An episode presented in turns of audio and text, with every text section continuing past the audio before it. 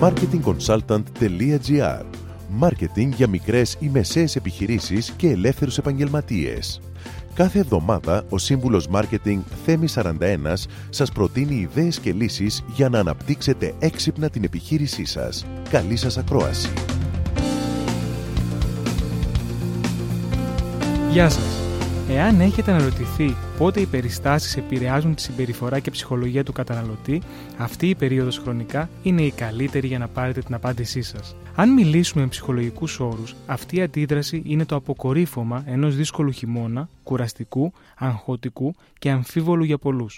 Με τις διακοπές του καλοκαιριού, η ανάγκη για ξεκούραση προετοιμάζει με τη σειρά της για τον επόμενο δύσκολο επίσης χειμώνα. Παραδοσιακά, σε πολλά μέρη του κόσμου, ο Αύγουστος είναι μήνας διακοπών και πολλοί επιχειρηματίες έχουν μάθει να προσαρμόζονται σε αυτόν.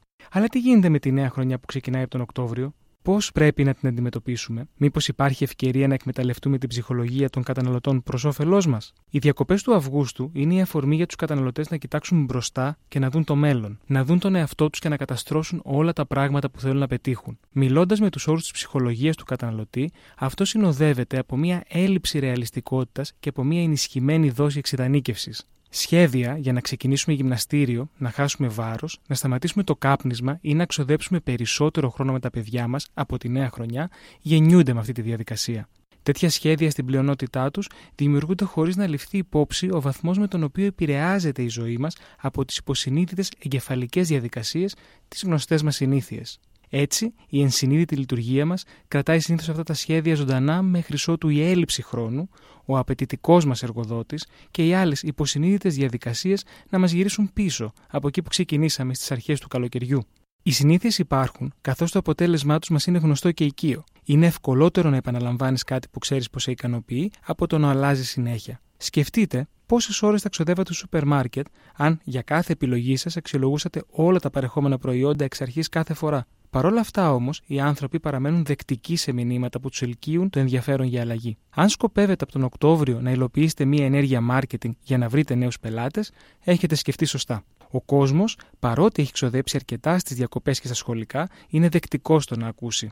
Όμως μην υποτιμάτε τη δύναμη της συνήθειας. Χρειάζεστε μια δυνατή στρατηγική που θα τους πείσει πως αυτό που παρέχετε είναι καλό και θετικό για εκείνους και θα τους κάνει να το δοκιμάσουν. Τέλος, πρέπει να έχετε σκεφτεί πώς θα τους κρατήσετε μέχρι να συνηθίσουν το κάτι διαφορετικό, ώστε να γίνει το προϊόν ή η υπηρεσία σας η νέα του συνήθεια και να μην γυρίσουν πίσω στα παλιά.